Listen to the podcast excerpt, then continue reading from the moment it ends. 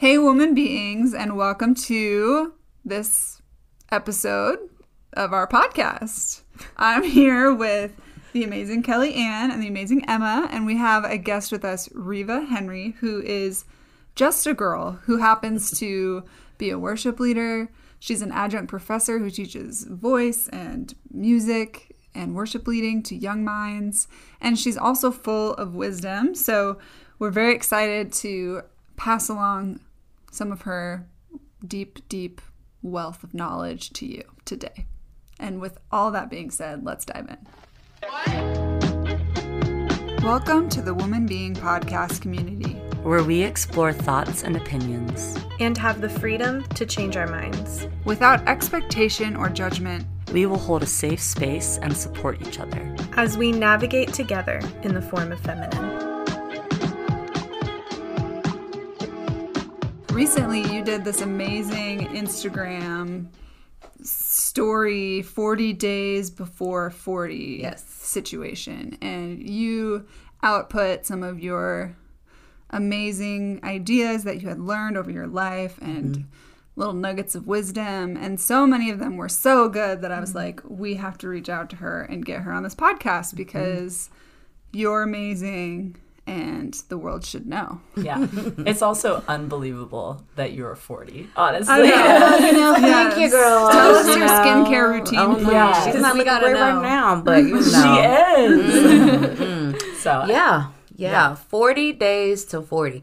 I, one, 40 is a big birthday, right? Mm-hmm. So, and a lot of people that I went to high school with, you know, the people you went to high school with, you start turning the same ages and it's like back mm-hmm. to back. Mm-hmm. So yeah. people that were in the class before me were turning 40 last year during 2020. And I'm like, oh, that is so sad to have such like a big birthday during crazy times when you could barely do anything. Mm-hmm. Yeah. Um, so I'm like, ooh, well, what am I going to do for my 40th birthday? Mm. And so I got this idea to talk about 40 lessons that I learned in my 30s. Wow. Um, and the 30s, when I tell you, they taught me a lot. they taught me a lot from beginning to the end. And so I was like, literally, I feel like the 30s really made me. Mm. And so I was like, I want to share some of the things that I learned along the way about life, about relationships, um, about ministry life, yeah. just about so many different things that I learned in my 30s. And I'm thinking, oh, maybe I'll share with people and we'll see if they get something out of it. But the response was like really, really crazy to me because mm. um, it was such a wide gamut of people that actually resonated with the posts mm-hmm. from literally like young I say young because I am 40. um, so people that are like in their 20s, so people that were like in their like 60s and mm. 70s, they were like, oh my goodness, like you should put this in a book. So I'm contemplating about how to compile the things. yes, she could write a book. You know yeah. about the lessons of my life. So yeah, and some of those things she talked about singleness. You yeah. talked about navigating painful ministry experiences. Yep. You talked about racial justice.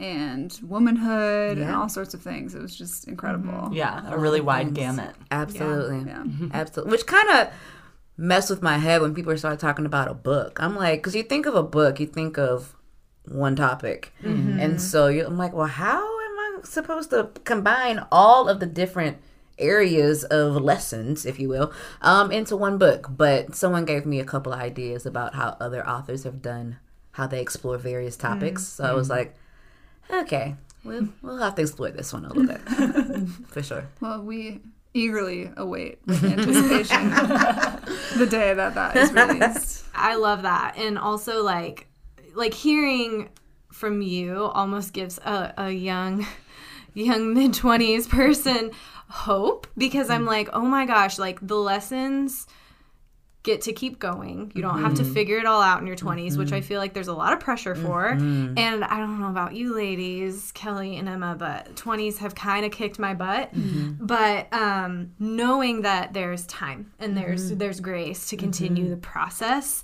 Um, but particularly what I'm curious about yeah. is as you've been a part of various church communities, mm-hmm. you kind of address this in your post. Mm-hmm. What are some of the ways that you've seen um, churches done do things well mm-hmm. and not so well. It feels like you've mm-hmm. kind of experienced a wide gamut. a wide gamut and a wide a lot of wide different environments as well mm-hmm. i want to say that the, the one thing that i feel that i've seen kind of across the board people do well. Hmm. Is really help people identify like what are you gifted to do? You hmm. know what hmm. is purpose? How do you find your purpose? What are you supposed to do in this lifetime in this world? Mm-hmm. So really kind of being like a discovery zone type place for a lot of people. Um i think i've seen that done well across the board. And then of course there environments where people have done some things well and other people's other people have not um, but one thing that i would say across the board just kind of giving a general of something i've seen that has not gone well is how to do family right. You know, how to really do community, how to really, and church is supposed to be the place of community, right? When I grew up, um, especially in um, African American churches, like the church was the family. Like I didn't know anything outside of sister so and so was the auntie that could get you together if you were out of line, you know, because she had permission to because it was one big family. And um even just birthdays like I still see today from like friendships that I had or my sister had from the church that we grew up in like they're all still really good friends. And when they start posting pictures, especially my sister, because she was older than I was, um, she's still alive. So it's not like she wasn't alive anymore. she was older than I was. She's still older than me. You know, she still is. She still is. She's still alive and breathing. She's still kicking it. Okay, my bad. Um, but like they are still such good friends. They have such great memories from trips and you know different things that they had together as kind of like a family unit. And mm-hmm. so, like, when one of their family members dies or like one of their parents dies, it's like, oh, somebody from our actual blood family actually died. That's what it mm-hmm. felt like, you know? Mm-hmm. And so, and a lot of a lot of that does come from kind of the historical racial um kind of tension if you will in the world because the church was kind of the gathering place. It was the safe place you know for the community uh, to come and to be obviously with like-minded people but to really kind of get their hearts healed. So you end up investing a lot you know in the church. So that's kind of what i grew up under. It's what i grew up around. Um, and then i grew up right? Yeah, i did. And um and just realized there were some places that I, I've seen it done well. And there are other places where I've seen it like, oh my goodness. Um, the idea of family, one, everybody thinks differently about what family actually is. You know, I think the best probably most healing statement I ever heard was everybody has a different definition of family. So then it kind of gave me the idea like, oh, I can't put expectations on people um, because what they think family is and what I think family is are two completely different things. And then you bring that into a church and you have like hundreds of people with different ideas of what family really means. And so a lot of people are just acting out what they probably experienced um, from family, and then they bring it to church, and they think that this, if I can wrap a nice little Christian bow around it, then this is right, this is good. And so I've seen across the board that churches, because of that, because there's not one single definition of what community and family um, actually is, then so many people bring their interpretations into the church, um, and it unfortunately causes a lot of the hurt and causes a lot of the mm. pain. That's like so interesting to me as well because like we were talking uh, with Megan Shantz recently mm-hmm. about the difference between the ruler's church and the people's church, mm-hmm. and I feel like we see a big um, we see a difference in that as well when you're talking about like African American communities. The the church was the safe haven mm-hmm. for like the typical white evangelical church. That's not necessarily the case. Yeah. And so I feel like you can see very different manifestations, if you will, of the word family and interpretations. Totally. And uh, it's not always amazing. Right. And now, don't get me wrong. Um, don't get me wrong. I will not paint the picture to say that every African American church got it right and they understood how to do it because they don't. You know, um, and I, it's they still take kind of their same interpretation of what family is. If you grew up in a family where you were told what to do and you better respect your elders type lingo of life, then you kind of can take that into your leadership role and you are expecting people to oh no i'm your elder you respect me and you kind of divvy out that kind of dictatorship type mentality to a lot of people mm-hmm. um and on the receiving end you don't know any different so you receive it and you say okay mm-hmm. this is normal because this is actually probably how i grew up too. So mm-hmm.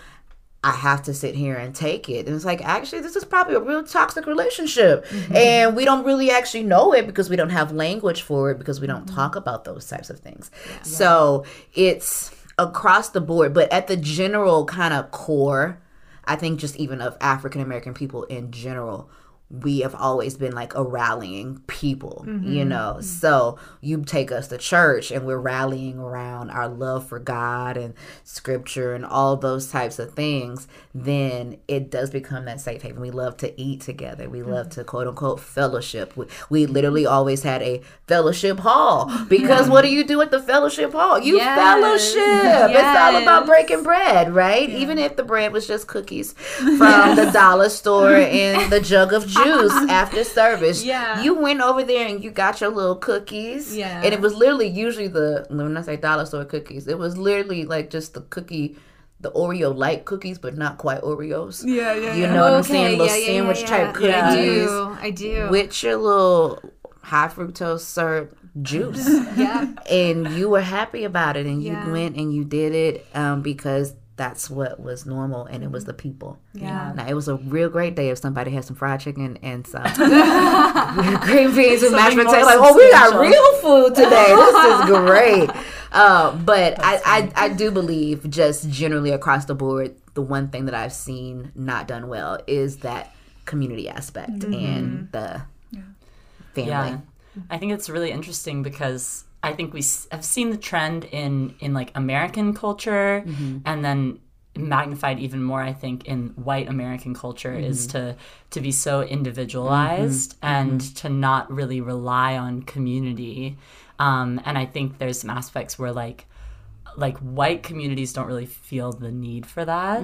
Whereas like um, communities that um, are minorities like mm-hmm. they there's there's more of that like camaraderie and like more mm-hmm. of that fellowship because of like shared experiences and shared mm-hmm. oppression and all all the different things that go into that. Um, and so we wind up with churches that are like predominantly white churches that look nothing like the Acts church, honestly, and that don't have that sense of community and that sense of family because it's all about us. Mm-hmm. It's all about the individual. And mm-hmm. like it's about what does church do for you mm-hmm. and not about like how can I become part of this body, you know? Um, I think a lot of people see church as sort of like a a self-service rather than a community to to become part of and to sow into. Like they're like well what does this give me? What is this feeding me? I think is the thing that a lot of people say. And it's like well like that's not really the entire point you know?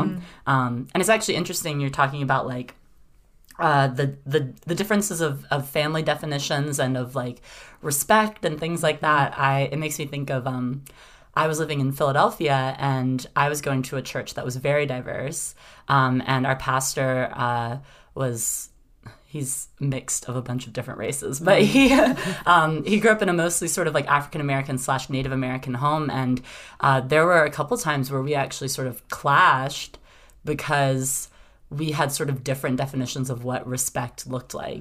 And we had honest conversations about it, which was really valuable and really helpful. Um, but it sort of hit me like, oh, I'm okay, we're we're not seeing eye to eye here because like we're coming from such different backgrounds and like we need to sit down and talk about this.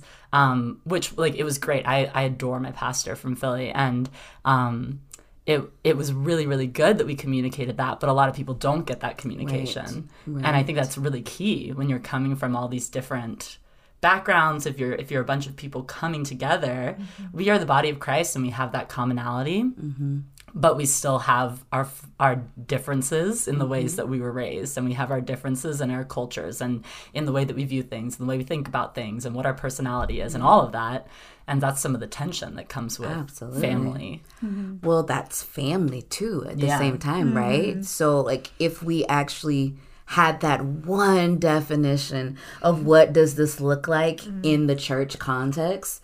And it involved everybody being able to have a seat at the table bringing 100% who they are to the table and us embracing it us talking about the differences us you know talking about the tense moments when there is a tense moment. Because if we come from environments where like no you stuff it down you don't talk about it you don't do any of those types of things right. girl me too right? You know you don't have that as a tool. Yeah. Mm-hmm. Yeah. you're coming in and you're just operating like you're saying like out of what you normally do mm-hmm. versus everybody coming to that table. So i'm like oh can somebody just get like on a big I don't know, speaker in every part of the country and say, hey, this is what family looks like. Mm-hmm. This is what you do when there's a disagreement. You know, like if you Yeah. did that and then people would come in, even though it may be uncomfortable to them, mm-hmm. Mm-hmm. they could come in and say, okay, I have to learn something or I have to put down something in order to pick up something, you know, but we don't know that. And so it's beautiful that you had the opportunity to be able to engage in that conversation with the pastor, you know, who obviously has a high value for communication and which people don't you know that's within itself. Um and like you said not even knowing what respect looks like on all ends. Yeah. Like something as small as that Yeah. people you have no idea. Like i used to teach high school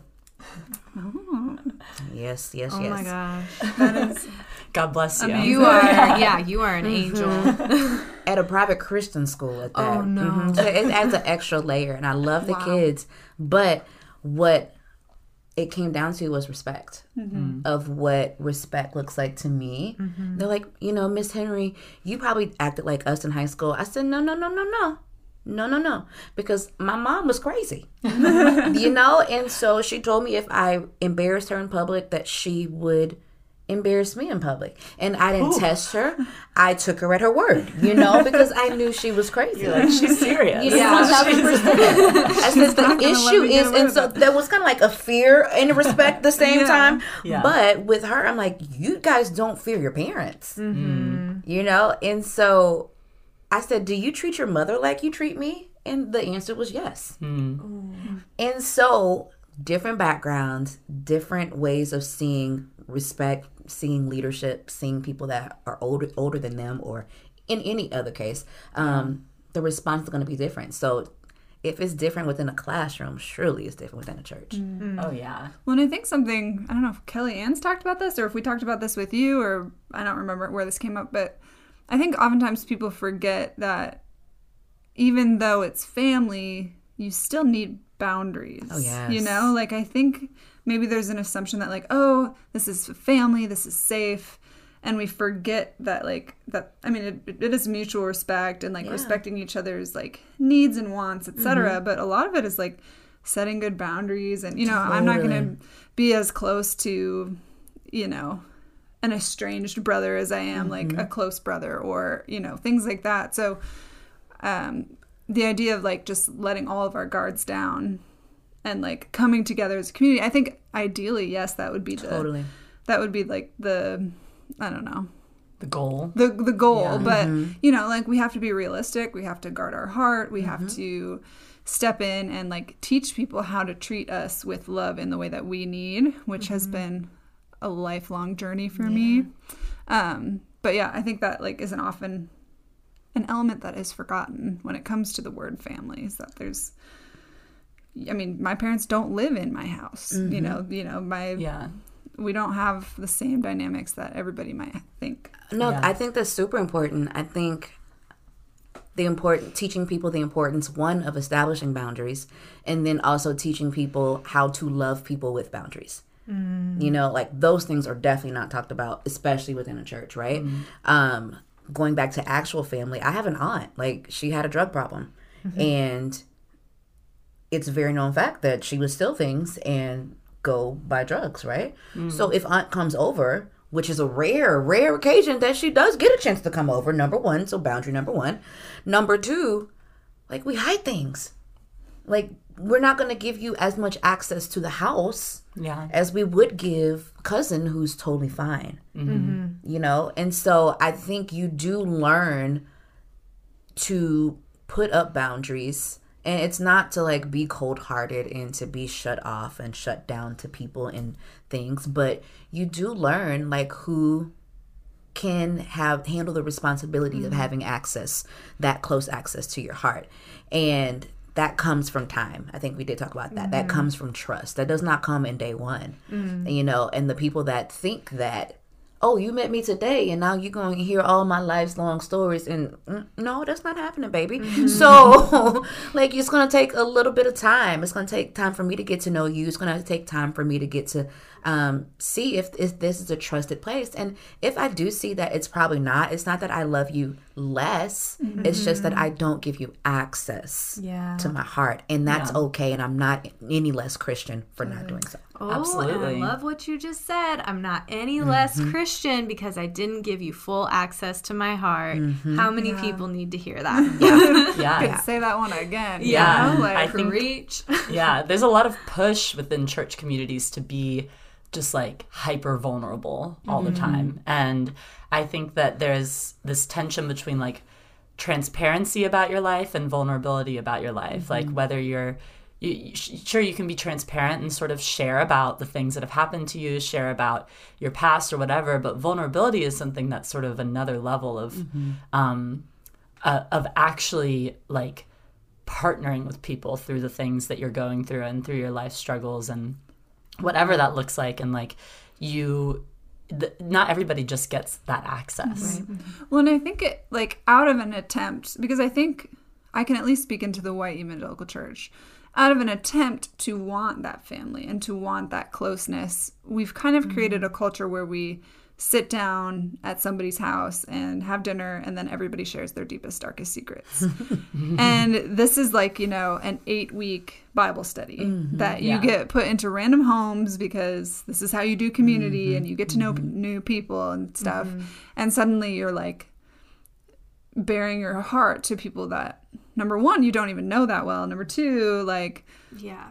have no trust or rapport built up with and it's sort of like these forced vulnerability sessions Yeah. and we don't yeah it's i don't know it feels like out of, out of an attempt to create that community we've mm-hmm.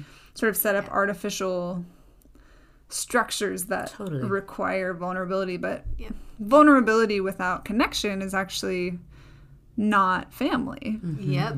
So, can I just share an unpopular church opinion? yes please do it It is that I hate small groups.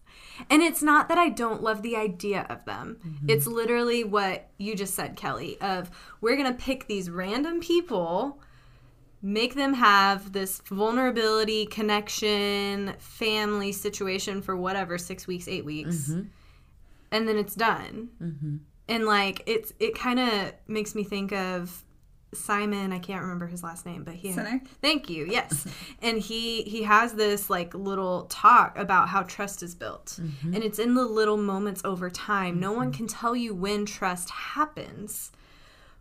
But it's about history. And I'm like this idea of like we're just going to get together and it's going to be great and all this growth is going to happen and this spiritual vulnerability and I'm like these are going to be your lifelong friends I you don't know, know, that like- that's how it works. Yeah. And I love the intention. I mm-hmm. think the intention's beautiful, but I'm just like, ooh, I, I don't yeah. I don't function like that as a human. yeah. I feel like i'd say i hate short-term small groups. Okay. i adore Long-term. long-term small groups. Yeah. and that's been more of what i've experienced in churches is like small groups where you're literally going to be going there for years. Mm-hmm. And it's not like a six week bible study that mm-hmm. we're going to go through this devotional and but do do even do like do. a sixth month honestly like if like hopping into a sixth month bible study with randos like that's not yeah trust yeah is built i mean like, i think it depends on the person too It, a lot. takes totally time. it does. I think that's fair. But like I've I think that's amazing that you've had that experience with like long term small groups. I've never seen that done personally, but also you kind of it feels like your church is kind of like the cream of the crop. Yeah, I, I I went to some great experiences. churches. You It's have some really The rest good of us are like, experiences. I'm just like I, think- was just very blessed. I think even what it sounds like, even from like what your church might have been like, that they placed a high value on discipleship. Hmm. Mm-hmm. Discipleship and small groups are not the same thing, yes, thank you. you know. And so, small groups, it's just like you were saying, it's a beautiful idea of mm-hmm. getting people to come together, and it's like a seed. Like, let's just throw this seed out there, and maybe these people will gel, maybe they won't. But mm-hmm. if they do, maybe they will eventually become a long term group, you know, mm-hmm. type situation. So it's hopeful, and its, its intentions are beautiful and wonderful and great. But when a church is like committed to life on life discipleship, that's the game changer mm-hmm. because then it is literally you becoming friends or whatever with this group of people. Um, I experienced that mm-hmm. with my church back in Texas. We were all a part of a college ministry together. So we mm. were in this thing together. Mm-hmm. Um, so we got to know each other. It wasn't just like, oh, let's put you in a room and get together for six weeks. Yeah. We're working together. We're doing all the things. It's like, oh, okay, you're kind of cool. You want to hang out and go to like the movies afterwards? Like, cool. Yeah, want to just come to my house for a game night? Sure, cool. And so it was super organic, mm-hmm. But we were all growing and learning at the same time. Not in a Bible study per se, but it was just an organic growth of friendship. Because of that organic growth of friendship, and we had um, a leader who was over the college ministry who didn't necessarily encourage us to all get together, but opened up his life for us to be a part of. And so it was literally like, hey, y'all want to come over? Let's have the team over for, you know, dinner at the mm-hmm. house with the kids. Mm-hmm. Just just dinner, no agenda, mm-hmm. dinner and hanging. beautiful. So because of that life on life Yeah. type of interaction, it was like, oh, and now those are literally some of my closest friends still to this day, almost 20 years later. Yeah. That is amazing because it just takes so much of the pressure off of it. The last, yeah, the last time I had a good small group was in high school, um, because there was a group of like young, just out of high school, like early college students, and then some high school students, and they like got together, and we, we just had fun together, and like it was the kind of small group where you would go and you knew it was supposed to be you know three hours and you'd stay six or eight hours mm-hmm. because everybody's having a good time. Or you'd show up like two hours early just to like be together. I haven't like found that again because it really feels like i mean it's the same as like developing an organic Insta- instagram account mm-hmm. compared to like paying for promotion you know? Mm-hmm. Like you can get follows you can grow an audience but if your audience doesn't engage with you it's not actually beneficial to anybody. So like this idea of like this organic growth in groups i feel like we i mean it's not like necessarily you know there's not a step by step in the bible on how to do that you know or that it's it has to be that way or whatever but i really feel like at least in my life, like I want to commune and talk about Jesus and do the Bible with the people that are already Mm. like my people. Totally. You know, like it, the hard part is when it comes in and it's like, oh, there's new people and we got to mix it up and we mm-hmm. got everybody. You know, it's like maybe we don't. Like maybe, I mean, there's nothing wrong with having like, you know, meet and greets and helping people get to know more people. But mm-hmm. like when you take that meet and greet and then you put it into an eight month program or a six week program or whatever, like it becomes this awkward, like forced thing. And these people may not have no chemistry at all. Yeah. But mm-hmm. I understand that sometimes people really click and it works. And it's sort of like dating, you know, or online Literally. dating. It's like rolling the dice. It's Yeah. like take a chance, but it may not work. You may never talk to these people ever again. But I mean, you did it for six weeks, so try again next time. Yeah. But then who wants to try again next time? Yeah. And even for like the people that are just not, you know, social butterflies.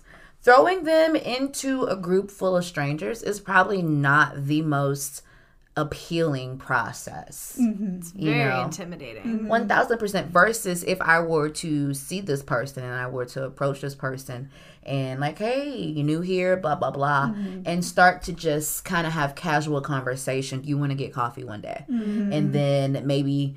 We get coffee one day, even though I don't drink coffee, so I probably have tea. But Yes, you get you. tea one day, and they drink coffee. Yeah. And, you know, and it's cool. Like, all right, cool. Well, hey, I'm actually having like a game night at my house with some friends.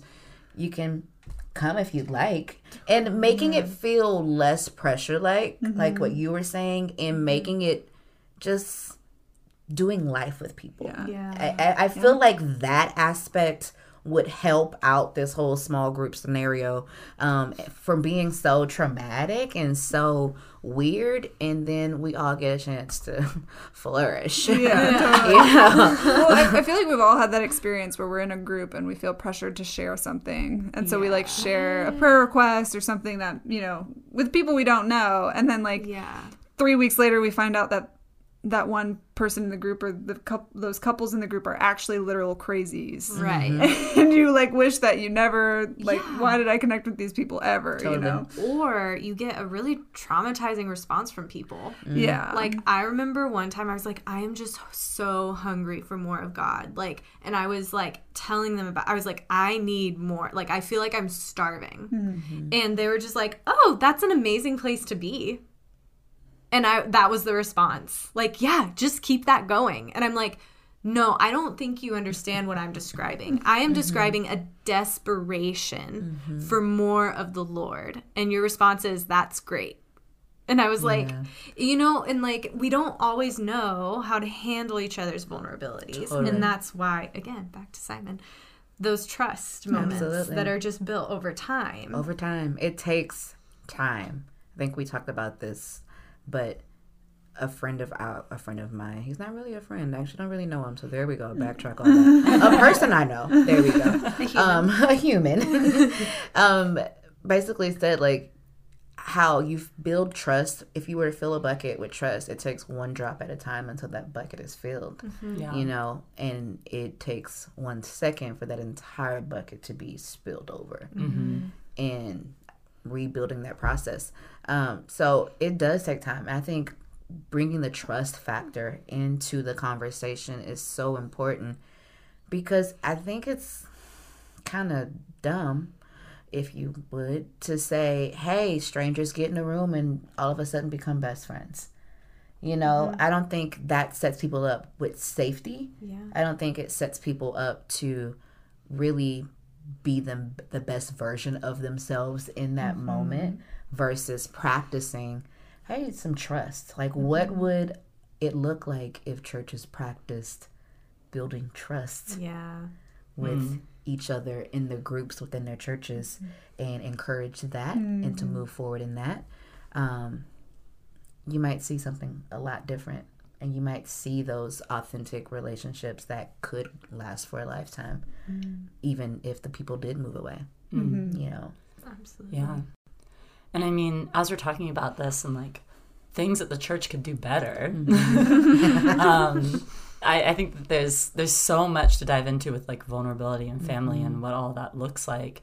Um, but one thing that you touched on a little bit earlier that I'd love to hear a little bit more about is what the church could do better in terms of like race, right? So in the past year, we've had a really big like sort of racial reckoning in this country.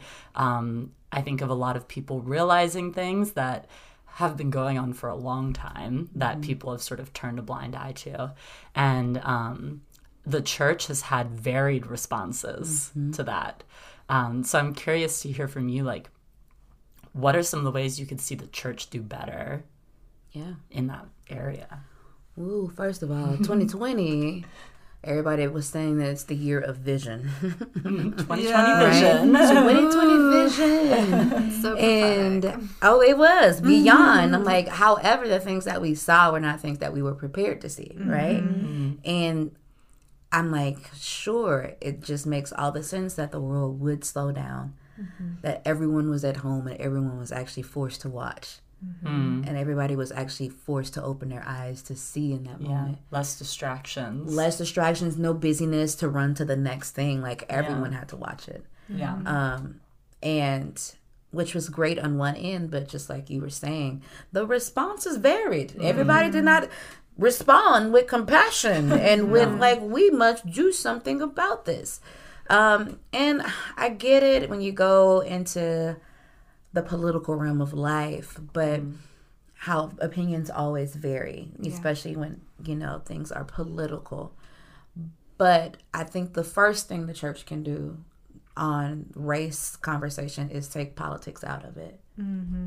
and go back and just actually look at humanity. Mm-hmm. And it's not about what bills, um, policies, policies, yeah. all the things, you know, throw that out the window and look at humanity. Look at your fellow brothers, your fellow sisters. Mm-hmm. Look, going back to this family aspect of it, your brothers are hurting, mm-hmm. your sisters are hurting your people, um, your family members are being mistreated. Mm-hmm. Um, I think when you take the political lens off and you actually see a human and you actually see a person and you look in eyes and you hear stories, mm-hmm.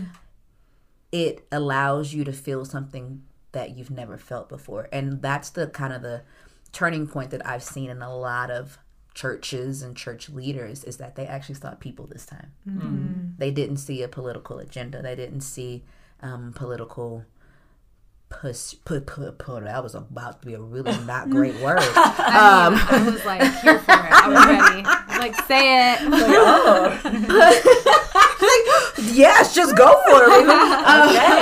okay political stances we'll just completely flip it um political stances on a lot of things and they actually saw people mm. and they saw people's stories they heard people's stories mm. and they saw people in their churches and they actually saw how it affected them and their own personal stories and so the positive things that have come from it was that the church actually started to see people mm-hmm. and um, in order for us to continue to move forward with the race conversation we have to be willing to see each other. We have yeah. to be willing to hear each other. But that's on all sides. And mm-hmm. so it's not just on the sides of the people that are oppressed. It's, I really believe we all need to listen to each other mm-hmm. because the people that are not oppressed need to hear that, hey, when you do this thing, and when you say this thing, mm-hmm. and when you you know, champion this thing, this is actually how it makes this group of people feel. Mm-hmm. Okay. And then we need to know why do you feel this way? Why are you so passionate about this thing? Mm-hmm. Why do you care about these particular areas? Because let me tell you, over here, that's not even on our radar. Mm-hmm. You know, and you, for example, because it still takes it back to politics, but you care about taxes and these people over here care about their loved ones being killed. Two very different narratives, two very different stories. Mm-hmm. But if we all gathered once again at a table mm. to actually dialogue, and I care about you as my sister, I care about you as my brother, and I'm willing to look you in the eye and hear your story and hear um, and actually care about your story, mm. it may cause me to look differently at what I'm thinking about, and then maybe you can teach me about taxes because like literally like it's it's literally a thing like yeah, I the thing because taxes are not on my radar of things to actually care about because I'm trying to stay alive. Yeah, yeah. You know, so while you harp on taxes, I'm like that sounds real dumb to me. Mm-hmm. But however, I know it affects our livelihood in some mm-hmm. way. So maybe you talk to me about what this is, and I can talk to you about this, and maybe we can meet somewhere in the middle. Mm-hmm. So I think churches being able to hear each other's stories and share why you have this belief about this thing would make me not think that you're completely insensitive and you don't have a heart when you're talking about taxes. Mm-hmm. Yeah.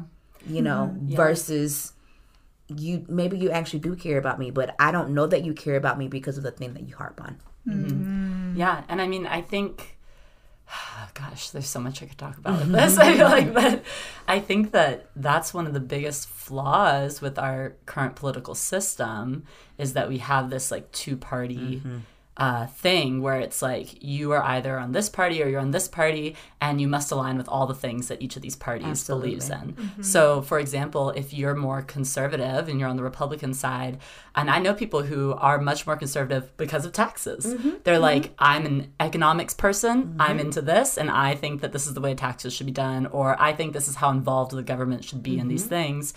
But for some reason we've decided that if you think that then you also must think these things about right. race you also must think these right. things about yeah. immigration right. you also must think these things about uh, about the unborn women's rights about women's yeah. rights all sorts of things and then on the flip side too um, for example in the democratic party mm-hmm.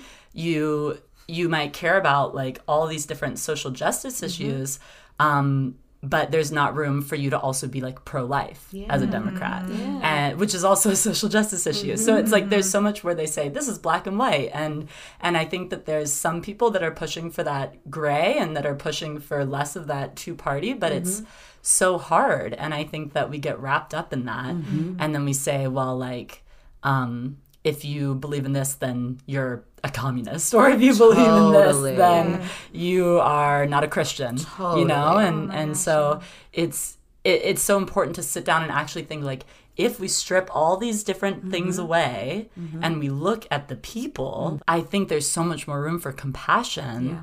and there's so much more room to actually. Um, connect and care about these people.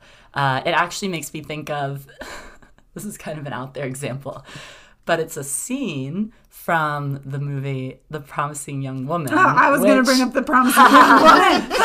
I got it. So we're actually we actually I think this episode will already be out by the time this episode comes out. So we're we have an episode that is already out, I believe, about The Promising Young Woman. Go watch it's it. an Oscar nominated movie that's um, came out in December, but directed by a female. Directed by a woman. And anyways, it's about sexual assault. It's not about race at all, really, but it's it um it has uh, this one woman in it who uh, basically is victim blaming. Mm-hmm. Um, and mm-hmm. she is talking about how, like, this girl got sexually assaulted, and she's like, well, she probably shouldn't have been so drunk. She probably mm-hmm. shouldn't have put herself in this situation. Oh, it was probably for attention, mm-hmm. things like that. And then she has an instance in the movie where th- this same woman thinks she might have just gotten sexually assaulted. Yes. And she freaks out because mm-hmm. she feels so violated and she doesn't know what happened because she was so drunk. Yep. Mm-hmm. And it's this whole mind game. It's a very fascinating movie. Um, but uh, she then has so much more compassion mm-hmm. for that mm-hmm. situation mm-hmm. and winds yes. up like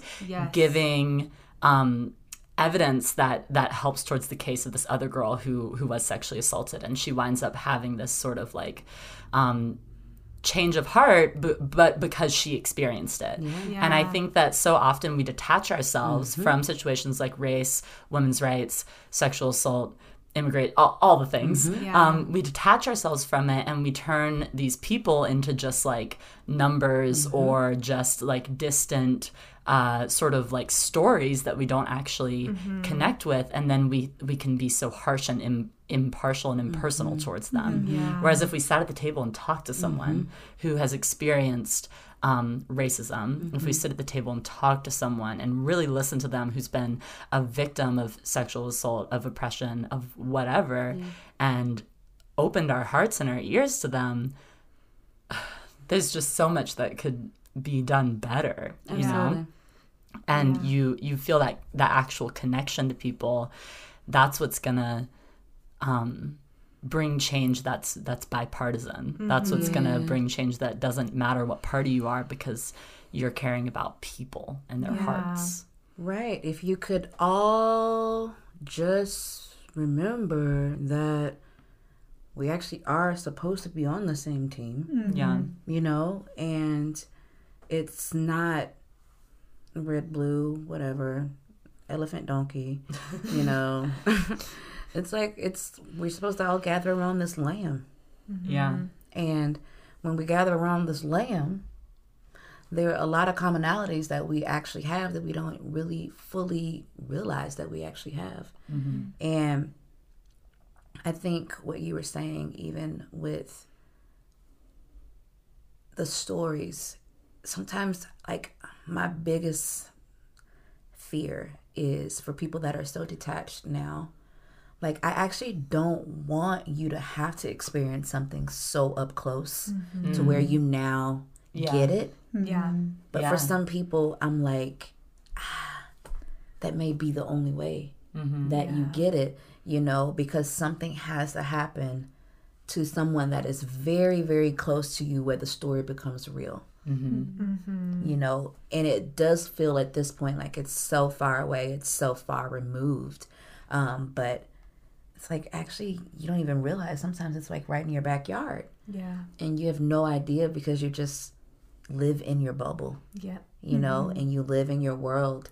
Um but there are people that are very actually close to you closer than you actually think that have experienced these things but you wouldn't know because you're not at the table Yeah. Um, you know and so i think for churches when I- if it started in the church that could be like a huge ripple effect Yeah. and if you think of all the many churches that are over the entire in the entire country if this type of conversation these types of things started to happen within each individual church what that would look like and how that would ripple throughout our entire country. Mm-hmm. Like i am a firm believer that nobody wants to come to church because we are a hot mess right now. Right. Mm-hmm. Mm-hmm. And it's not attractive especially in 2020 whoa like, who wants to be a part of those people right? Yeah.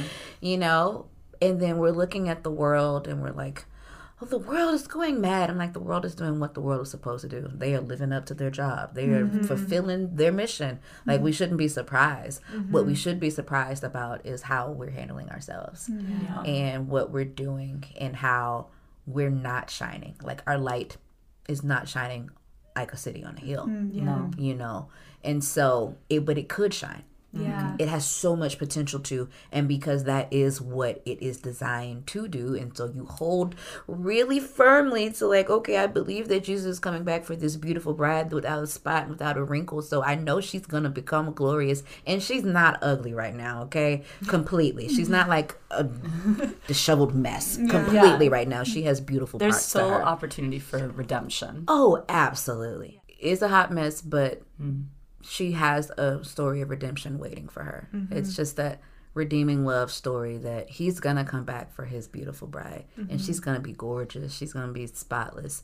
Um, but there's space mm-hmm. Yeah. to improve for sure. Well, and that's the beauty of the gospel. We can bring it back to is like we are such a broken hot mess, but because of that, it's it's God's work and by God's work only that like the church can accomplish anything. The hmm. church can be beautiful. The church can, you know, spread light and love. You know, it I think these last few months have been so revealing to our total state of disrepair that it's like only God, mm-hmm. honestly, only mm-hmm.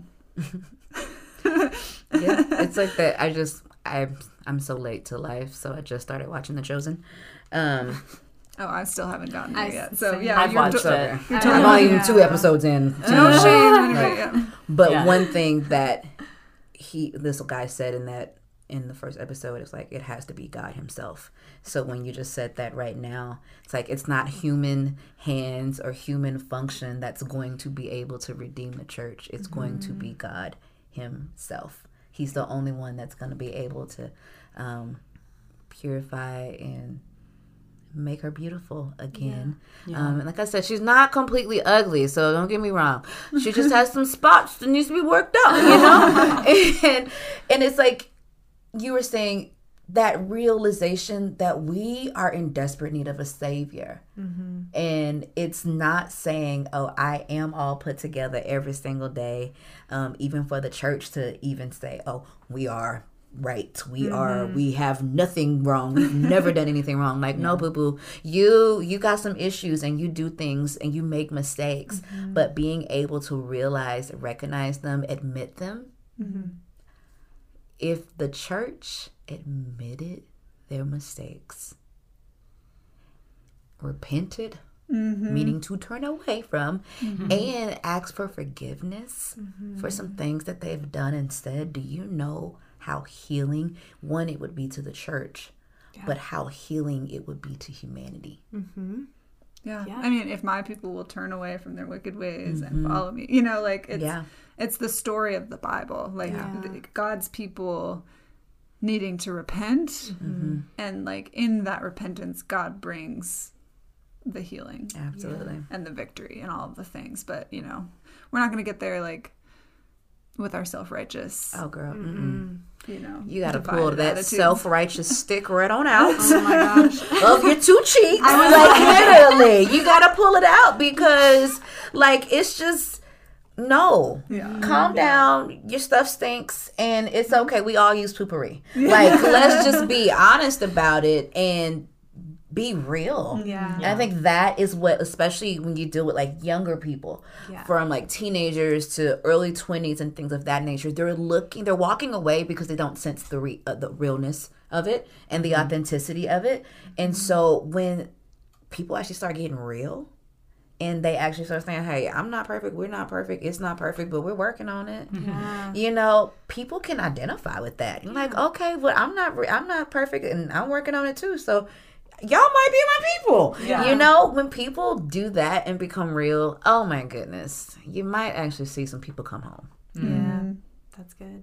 But I also feel like that is a lot of why we started this podcast because we're young women trying to navigate life, navigate the gray. That is hard enough. We also, all three happen to be women of faith.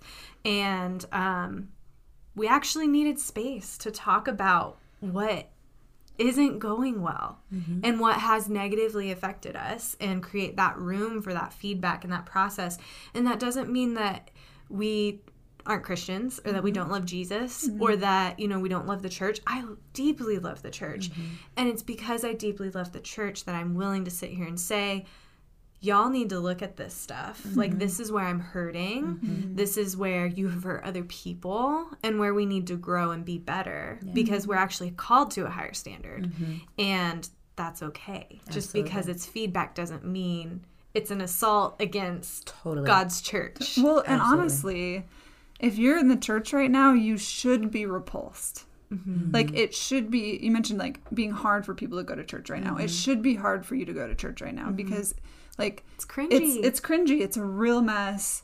We've all experienced pain in our own ways, but if you're either a pretending that mm-hmm. everything's fine when it's not, or b haven't experienced it and aren't listening to the stories of people who have, like you're missing out on like the need that we have, and you're actually blocking prog- progress and not like you are furthering in a it. Yes. You're fully in a bubble and you need to open your eyes and look around. Yeah. And it's like that, dear Lord, like just remove the scales from my eyes so that I can see rightly. Yeah. I remember, I think it was my second year of ministry school.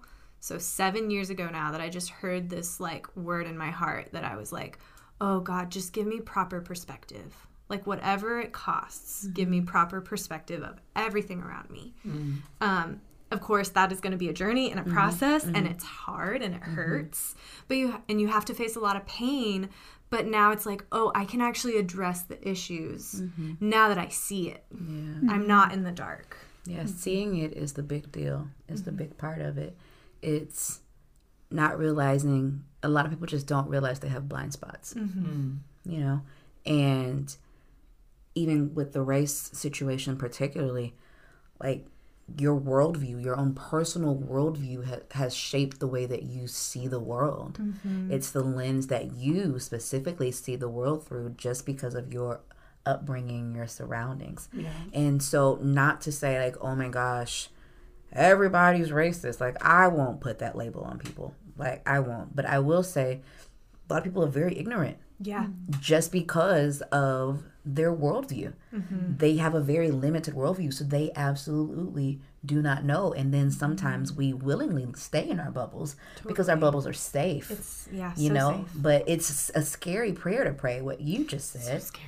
to say, you know, the perspective. I want to have the correct perspective about all these things, Mm-hmm. and if we y'all y'all know y'all prayed this prayer back in the day when you were like a teenager because somebody told you to.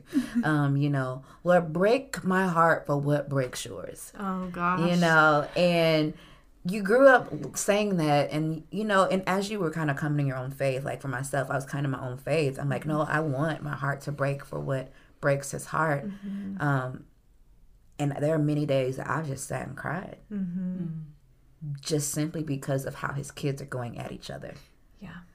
Over the things, mm-hmm. whether it's politics, whether it's the race issue, whether we mm-hmm. should say Black Lives Matter in church or not because of what the actual organization stands for. And like all the, I'm like, oh, well, you're missing the point though, you know? Mm-hmm. And so, like, they, all lives do matter 1000%. But they're suffering right now. But so we're talking about them right now. Yeah. But even just that entire dialogue and with other things within the church specifically, I'm like, ah, my heart would just break that his kids would one talk to each other like that. Yeah. Number two, that his kids would completely miss the overall arching view of what's actually happening. Yeah. I'm like, is anybody sitting with Jesus and asking him what he thinks about this? Yeah.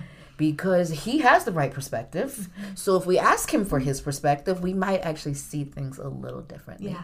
A whole lot differently, honestly. Yeah. And we would respond differently. Mm-hmm. And so I feel like that's a big part of us missing it in the church as well of not coming Mm-hmm. to Jesus and asking him what is his perspective? Mm, What's his view on it?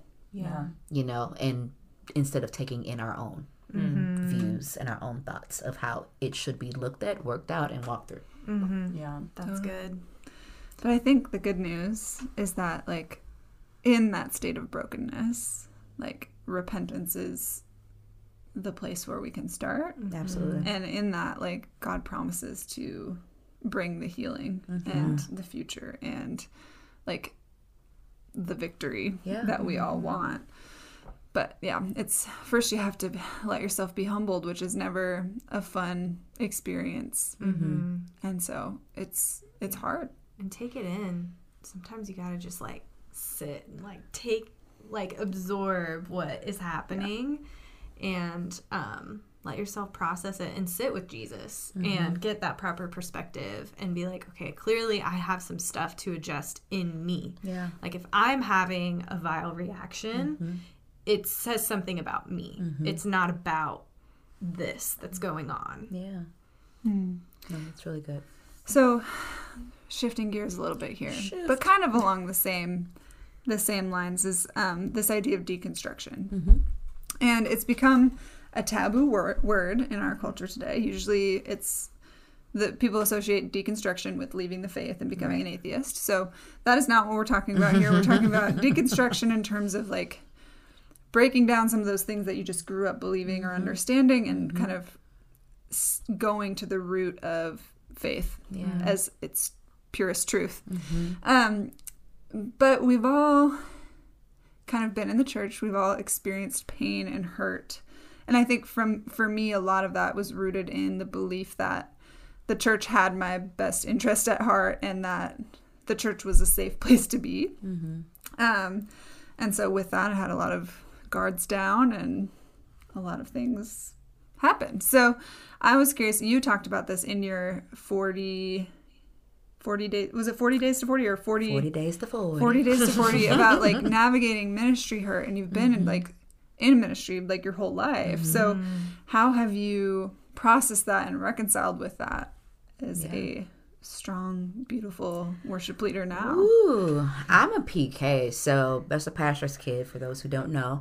Um, so I literally have grown up in church. Um, my whole life, my mom literally went into labor at church. So I literally, yep. So literally, I'm almost born on the pew. People say that, but I literally was almost born on it. so, um, been in church my whole life, and my dad was a new Christian right before I was born. I think he may have been so 1977 ish, 78 ish, and then I was born in 81. So do the math. Like four, years. There we go. Almost. Yeah, four ish years. And um so a new Christian, never heard the gospel before ever in life, and he just went in full throttle. Um, and so I grew up in a home where my dad was everything was church. Church was life. Church was everything. Nothing else mattered but church, church, mm. church, church, church, church. we will do church all day, every day, five days a week. Church, church, church, church, church. I literally became a cheerleader in high school to not go to church on Friday nights anymore. Like I just got to get out of here. I got to get out. Yep, yep, yep. You know. So um, I've seen a lot, mm-hmm. to say the least. Um, but I was able to actually have a dad who I've seen navigate a lot of those things, um, which actually kind of is really crazy. Because um, he passed away right, he passed away when I turned 30. Mm. So this hindsight is like, ah, I said something at his um, funeral. I was like, it was like he had led me and walked me up until the point that he was supposed to, and now the training wheels were coming off, and it was my turn to do this on my own. Mm-hmm. Um, now, actually sitting here in this moment, thinking about that, like, oh, that's how I navigated those 10 years of being 30 from 30 yeah. to 40 mm. um, in that moment because what I saw him literally deal with. Mm. Um, and he dealt with the crazy leadership that he only really knew as a dad because he didn't have a dad. He didn't even know what a family looked like, a unit looked like. Um, so he had this spiritual figure that was now his spiritual dad, mm-hmm. um, who didn't treat him the greatest, mm-hmm. um, but still always wanted him around. Mm-hmm. So it was a very weird relationship. Um, and he kind of would expect him to do things, mm-hmm. unfortunately. Um, but his focus was always on my dedication and my commitment is to the Lord and it's not to people. Mm-hmm. And so I saw that navigated and lived out in my home on a consistent basis, even if he was fussing and cussing about what they have done. And even literally, you know, can I say, can I say this? Oh, yeah, okay. 100%. this is an explicit podcast. Literally, all the words. Literally, one of my things my uncle told me about him one day when he was mad um, at something that probably I think his spiritual dad had done. Mm. He was pacing back and forth in a parking lot, and he was like, "F this! It's about Christ. It ain't about them. F this! About Christ." I said. That's my daddy, you know. so having that kind of mentality of, ooh, people are crazy, mm-hmm. and they will be crazy, and I actually kind of expect them to be crazy, mm-hmm. you know. Um, but I had to learn to lean into that place of pain, mm-hmm. sitting with it, not brushing over it. Mm-hmm. And I brought it to the Lord. And I'm like, hey, this hurts, this sucks, and your people suck. Mm. Like your kids, mm-hmm. they suck yeah. right now. And I mm-hmm. don't want to be here anymore and I want to walk away.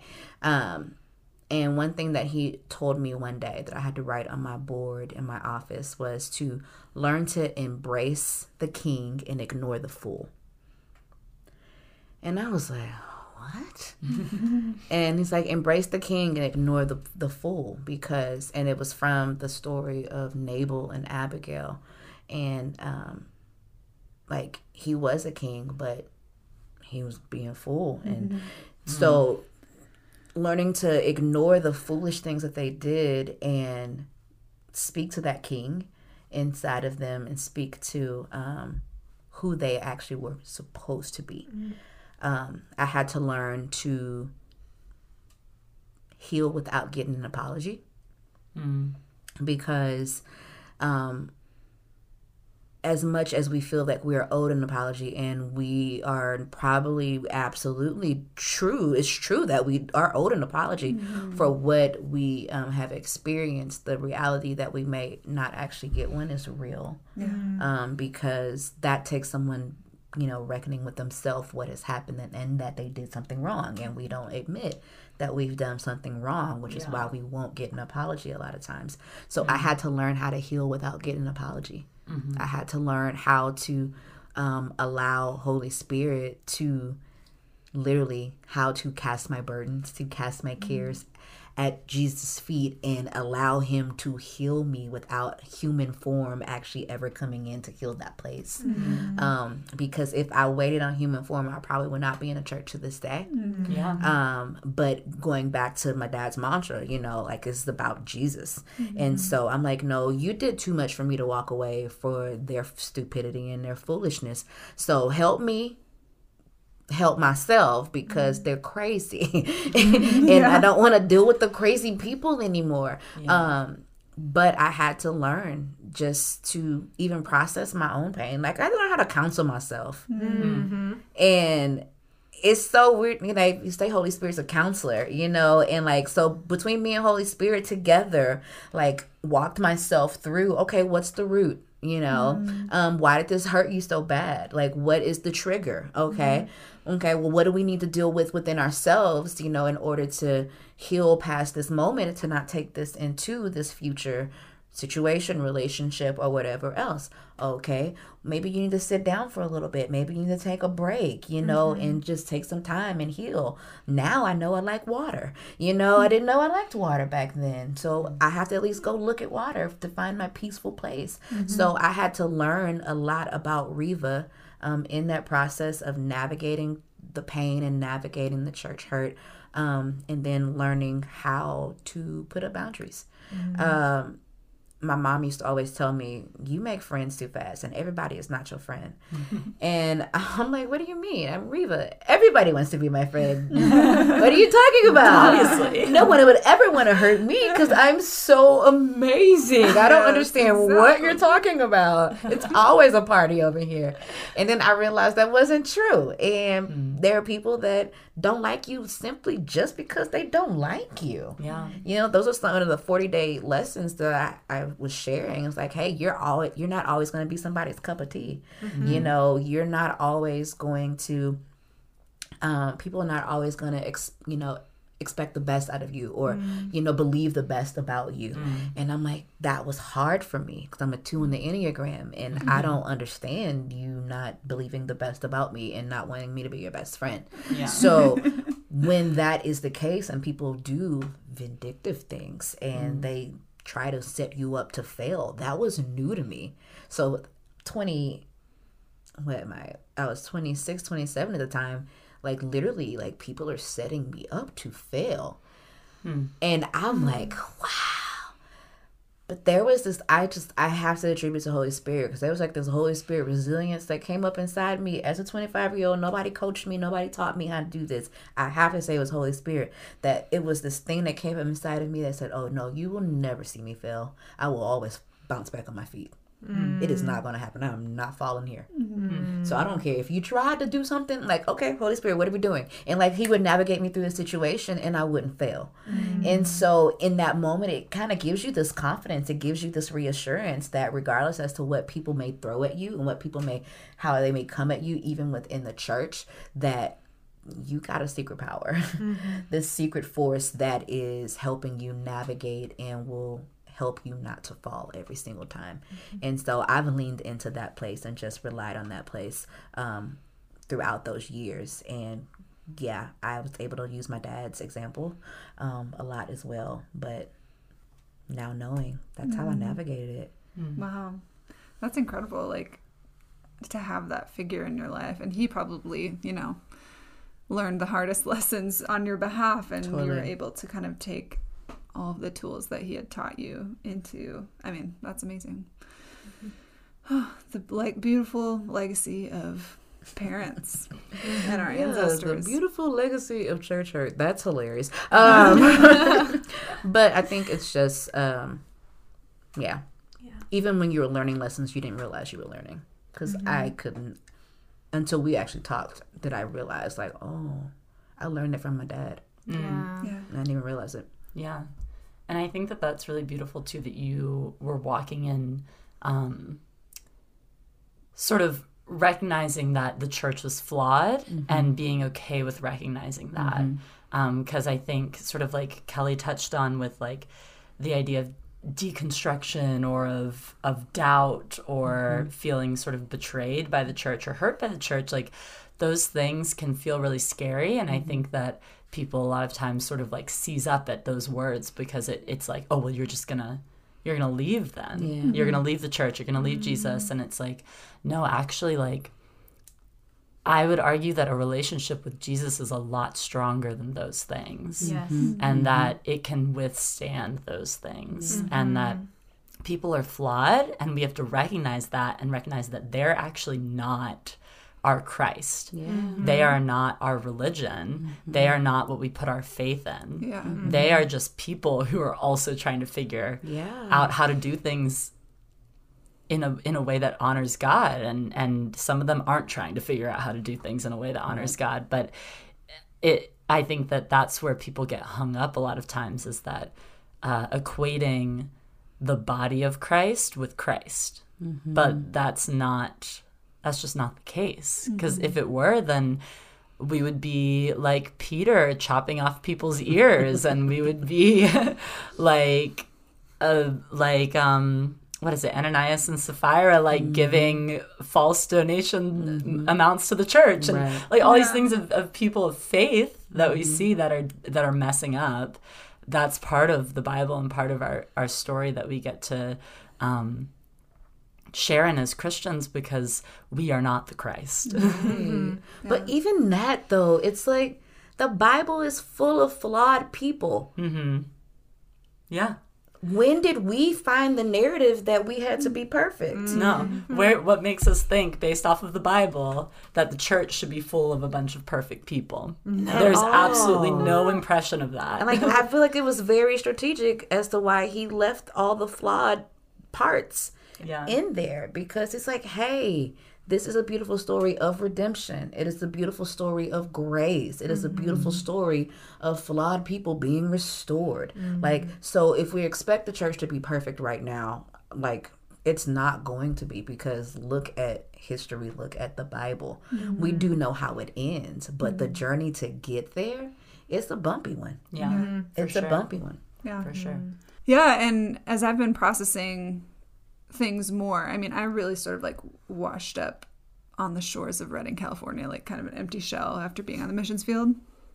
And over time, like, had to kind of let go of my need to appear a particular way or perform a particular way mm-hmm. in the church in order to feel like I was close to God or that I was mm. being a good Christian or you know whatever that even means. And I think what it has required me to do is really press in to Jesus and to trust that like in my incapacity he is making me stronger and he is like using me more for his glory than mm-hmm. I could do on my own. So I think like a lot of that pain created a way for me to understand like the power of God in my weakness truly. so I'm still, you know, working through all of that, but I think like this idea of embracing the king neglecting the fool or ignoring the fool mm-hmm. and and remembering like people are crazy. Mm-hmm. Literally. and having that expectation and not like to be guarded or to be like closed Yeah. off or whatever Not but like because because used to let nobody in and to isolate. right but because like Wisdom. Mm-hmm. yeah, it's like it's life. It's becoming more accustomed to life maybe i don't know but we'll see how i feel at 40 Hey, guys, I can't great over here. wait. Honestly, I'm like, I can't wait to be 30 and I can't wait to be 40. It's gonna be amazing. I'm just like ready to gain all the wisdom so that I can start to feel like I have more and more tools. Mm-hmm. Mm-hmm. Um, so I have to ask Yes. now that you are 40 and mm-hmm. looking back, what is one thing that you would tell your 20 something year old self Ooh. for the 20 somethings in the room? I would say it's important to heal. I think I alluded to it earlier about walking through that healing process and not taking that into the next situation or the next relationship or the next whatever. Um, I've learned that if I do do that, then I'm walking in already with my lens, mm. you know, for that particular situation. And the people are already set up to fail because I already have a strike against them because of what has happened to me in the past. Mm. So walking into situations healed, go mm. to counseling. Mm. you know, um, or if you don't have a counselor, can't afford a counselor, find a super trusted friend that you can process and walk through, you know, some of the healing processes with um, to kind of get to the root of mm-hmm. what those issues are. Um, I'm a big get to the root person get mm-hmm. to the root. I'm like, mm-hmm. don't deal with the symptoms, get to the roots. Mm-hmm. Because that's where the real healing and the real transformation is going to take place by getting that root, uprooting it and getting it out. um, and then being able to heal that place where that root has lived for so mm-hmm. long. Um, so if I were to tell my 20 year old, 20 something old self, I'm like, girl, get some counseling, mm-hmm. get some healing. Um, don't carry that baggage into the next season because yeah. one you want to fully show up in the next season mm-hmm. and two you want to actually receive all that you're supposed to receive from that mm-hmm. place and that mm. relationship in the next season and you won't be able to do it if you're coming in wounded mm. that's good that's that's a word right there Whew, we can like cut that out and like put it to like relaxing music. Yeah, and like, spa music. fall asleep to this every night until you really believe it. you really believe it. Healed. I'm healed. no, I love that though, and I can fully get behind that. I love my therapist. Mm-hmm. I don't know where I would be without her, mm-hmm. and um, especially having people in your life. These two amazing ladies, my fabulous husband, to help support that healing Absolutely. process Absolutely. is vital. Mm-hmm. so beautiful and so needed. Um, and especially come like we were saying earlier from families that didn't talk about things and they didn't mm-hmm. process emotions and yeah.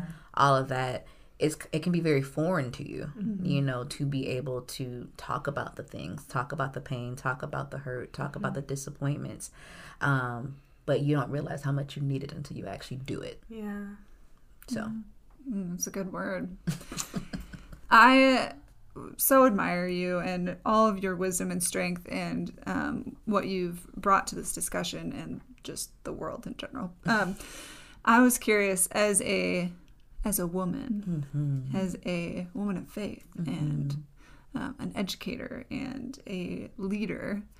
What does the phrase "woman being" mean to you? Ooh.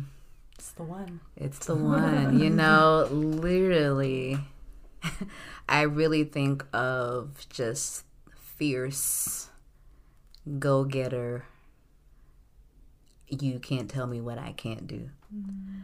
type person, the woman being. Mm-hmm. You know, um, I literally, it's like no boundaries, no limits, no limitations um, to her, mm. to um, the things that she accomplishes, the things that she puts her hands to, because her hands are on it, is going to completely blossom and flourish. Because if anybody else's hands were on it, it would not do the same because a certain level of magic that she has that whatever she touches it just becomes way more than a man sorry being would have thought that it would have become because we just have a special flair to us that they don't but we do need them and we love them. But that's who she is, and mm-hmm. everything she touches just mm. It's good. I love that. Thank you so much. Mm-hmm. And um, as we're coming to a close, we love to plug away at you and what you're doing. And um, so, where can people find you? how can they know more and also like what are some resources you recommend yeah. whether that's books or podcasts of like things that have helped you totally totally um since I'm just a girl, um, you can find me on Instagram right now, um, simply Riva, and that's actually where I put my 40 days of 40 situations yeah. and I tend to dump my brain about life's lessons along the way. Mm-hmm. Um, we will eventually compile those things into life, so you'll find out information about that there as well. Um, and resources. Honey, there's another podcast um, called In the Light, mm. and it is by Dr. Anita Phillips. This woman is beyond brilliant, um, deals a lot with mental health mm. um, and trauma and navigating relationships and a lot of heart stuff. Mm. She, I've listened to tons of her podcasts and you just feel like you just get born again all over again. um, so phenomenal, Dr. Anita Phillips. Um, the A Tale of Three Kings is mm. a great book by Gene Edwards um, that deals with leadership from literally dealing with Saul, David, and Absalom, mm. and navigating how to deal with not so great leadership and mm. how as a younger person how to not overthrow the leadership that you're under simply because you disagree with it mm-hmm. um, so it's it's a book that i recommend if you're in leadership read that book for mm-hmm. sure mm. um, nona jones has a book called success from the inside out um, she has a powerful testimony of how she overcame um, sexual abuse and mm. trauma to be wow. the person that she is today, um, who is like literally um, over faith based partnerships for Facebook and how mm. she's navigated so many high corporate positions from where she began. Yeah. Um, so beautiful. And a new book that actually just came out that I actually haven't fully, fully read, but I know the person and the story behind it, so I highly recommend it. um, it's called Woman Evolve. And it's um, by Sarah Jakes Roberts. She's Bishop T.D. Jakes' daughter. Oh. And her testimony within itself being um, having a child at 13 and, you know, a not so great marriage to now mm. this beautiful marriage and this ministry that she's been a part of, mm. and she's mm. just taking women. Um, God's given her great revelation about Eve. Mm. And so she has this thing about rescuing Eve, have a, has a passion about mm. rescuing Eve. I'm very so um, yes, so it's just about woman evolving into who God created you to be and leaving all your fears behind. So mm. wow. I highly recommend it Stunning. as well. Mm. Oh, that's a good list. I'm like, I want to read I, all literally goosebumps. You're just talking about it. Yeah. I have goosebumps. Just yeah. from yeah, hearing about the book, I'm like, ooh, ooh wow. Yeah. Um, well, thank you so much for coming today, for getting to know us a little bit and spending Yay. time with us. Like, seriously, such an honor. Um, we just feel so honored anytime someone says yes. um, and uh, yeah, like it's incredible. And I know that this has helped me. I know it will be a gem for many other people who listen. So, um, yeah, we just really value your time and graciousness in coming on. Uh, woman beings out there, you can find us at, at Woman Being Podcast on Instagram. We also have a website, womanbeingcommunity.com. Please subscribe, comment, like, leave a review. Um, we love like your questions and suggestions and all sorts of feedback that you've given us over time. And so please bring it on. We welcome it. And um, hope you have a great week. Bye. Bye. Bye. Just put on the line.